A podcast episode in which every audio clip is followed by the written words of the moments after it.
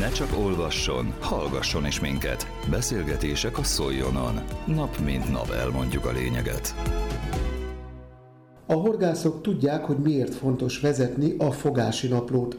Az utóbbi időszakban azonban a halőrök azt tapasztalták, hogy Jász-Nagykonszolnok vármegyében is sokan elfelejtik bejegyezni, mi akad horogra. Hogy miért fontos a fogási napló pontos vezetése, és milyen szankciókat vonhat maga után, ha valaki ezt nem teszi meg, erről hallhatnak a következő beszélgetésben. Jász-Nagykunszolnok vármegyében is egyre sűrűbben fordul elő, hogy a halőrök azzal találkoznak, hogy a fogást a horgász nem írja be a fogási naplóba. Legalábbis nem azonnal ott a vízterületen.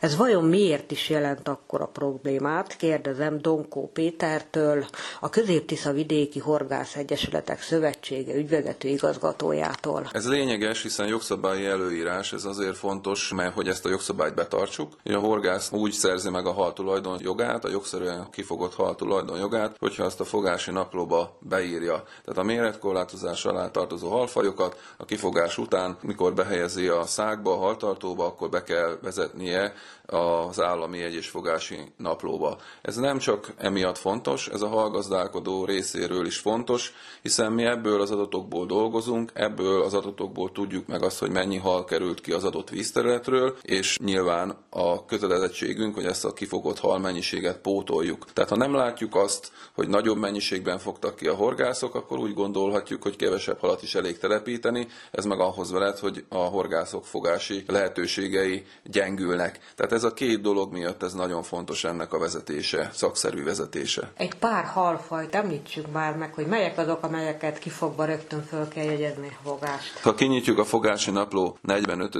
oldalát, akkor lehet erről tájékozódni. Tehát a méretkorlátozás alá tartozó halfajok csak felszórásképpen csuka, balincs, kősülő, süllő, ponty, harcsa, tehát ezek a halfajok azok, amelyeket a horoktól megszabadítás után a szákba behelyezve azonnal be kell írni és azok a halfajok, amelyek nem tartoznak ezek közé, és súlykorlátozás van, elvihető súlykorlátozás, ezeket, amikor a horgászatot befejezi, pont elegendő bevezetni a fogási naplójába. Tehát a fogási naplóban nagyon fontos a horgászat megkezdésekor az éves naptárba bekarikázni vagy beixelni azt a napot, amelyik napon a horgász horgászik, és utána, amikor halat fogott, tehát méretkorlátozás alá tartozó halat fogott, a fogás összesítő táblázatba be kell vezetni a jogszabály alapján azt a vízterületet, amelyen horgászik.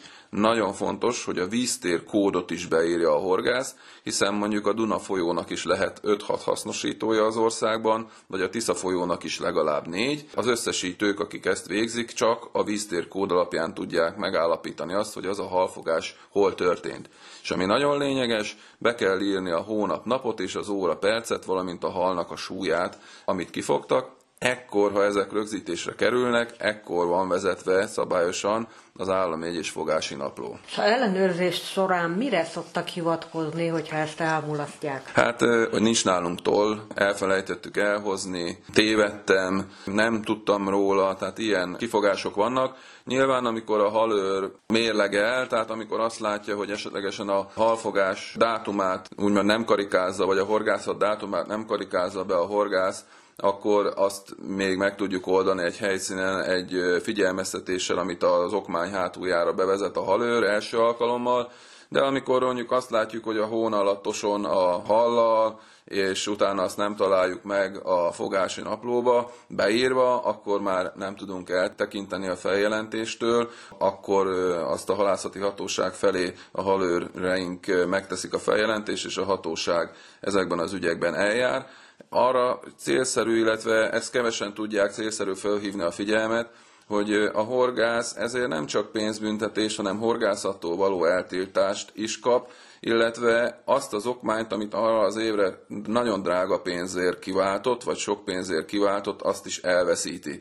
Tehát nem csak pár ezer forintos bírságot kap, hanem ha számol valaki, hogy egy ösztereti jegyet hozzánk 44.500 forintért megvesz, illetve 13 ezer forintot kifizet az állam egyér fogási naplóért, meg mondjuk minimál tagságért, de ettől többet is fizethet tagdíjat egyesületenként, ezt is elveszíti ezzel az egy kísérletével, vagy próbálkozásával, és szerintem annyit nem ér ez a hal. Rengeteget lehet fogni, 70 darabot lehet fogni a nagyvizeinken, nyugodtan be lehet írni, senki sem kap ezért negatív diszkriminációt, hogyha megfogja azt a 68 vagy 70 darab halát. Akkor ugye ennek kapcsán ugye tollat azt mindig tartania kell magánál a horgásznak így, valamint ugye valamilyen mérőszalagot is, meg ami a súly mérésére alkalmas eszköz. Igen, nyilván a mérőszalag az nagyon fontos. Próbáltuk úgy kialakítani a tilalmainkat, az elvihető, a legnagyobb nem elvihető vagy visszadobandó méreteit, hogy nem kilóban határoztuk meg, hanem centiméterben, hiszen hogy a jogszabály is a 30 centimétert, vagy 35 centimétert, vagy tehát centiméterben határozza meg a halaknak a kifogható legkisebb méretét. Ehhez próbáltunk igazodni, tehát centinek mindenféleképpen lenni kell a horgásznál, illetve nyilván a súlymérésre sem árt, hogy a, mondjuk a 10 kg egyéb keszekfélét meg tudja mérni, hogy az nem több, nem 12 kg, célszerű lenne mérleget is tartani, de a centi a legfontosabb. Olyan halak most vannak-e, amelyikre se súlykorlátozás, se méretbeli korlátozás nincs előírva, esetleg mennyiséget is tetszőlegesen el lehet vinni? Hát ugye, ha valaki követi most a horgász uh, irodalmat, vagy horgász, horgász újságírást az elmúlt egy-két hétben, hogy mondjam, nagy uh, érdeklődést váltottak ki azok a cikkek, amiben a, az invazív halak elvihető vagy nem elvihető kótájának a korlátozhatóságáról foglalkoztak. Tehát nálunk a szövetségnél ez úgy van, hogy ezek a halak, a busa, a törpeharcsa, illetve a kárász invazív volt miatt, mi úgy gondoljuk, hogy a mi vizeinkben ezek nem szükségesek, és mennyiségi korlátozás nélkül elvihetők ezek a halak.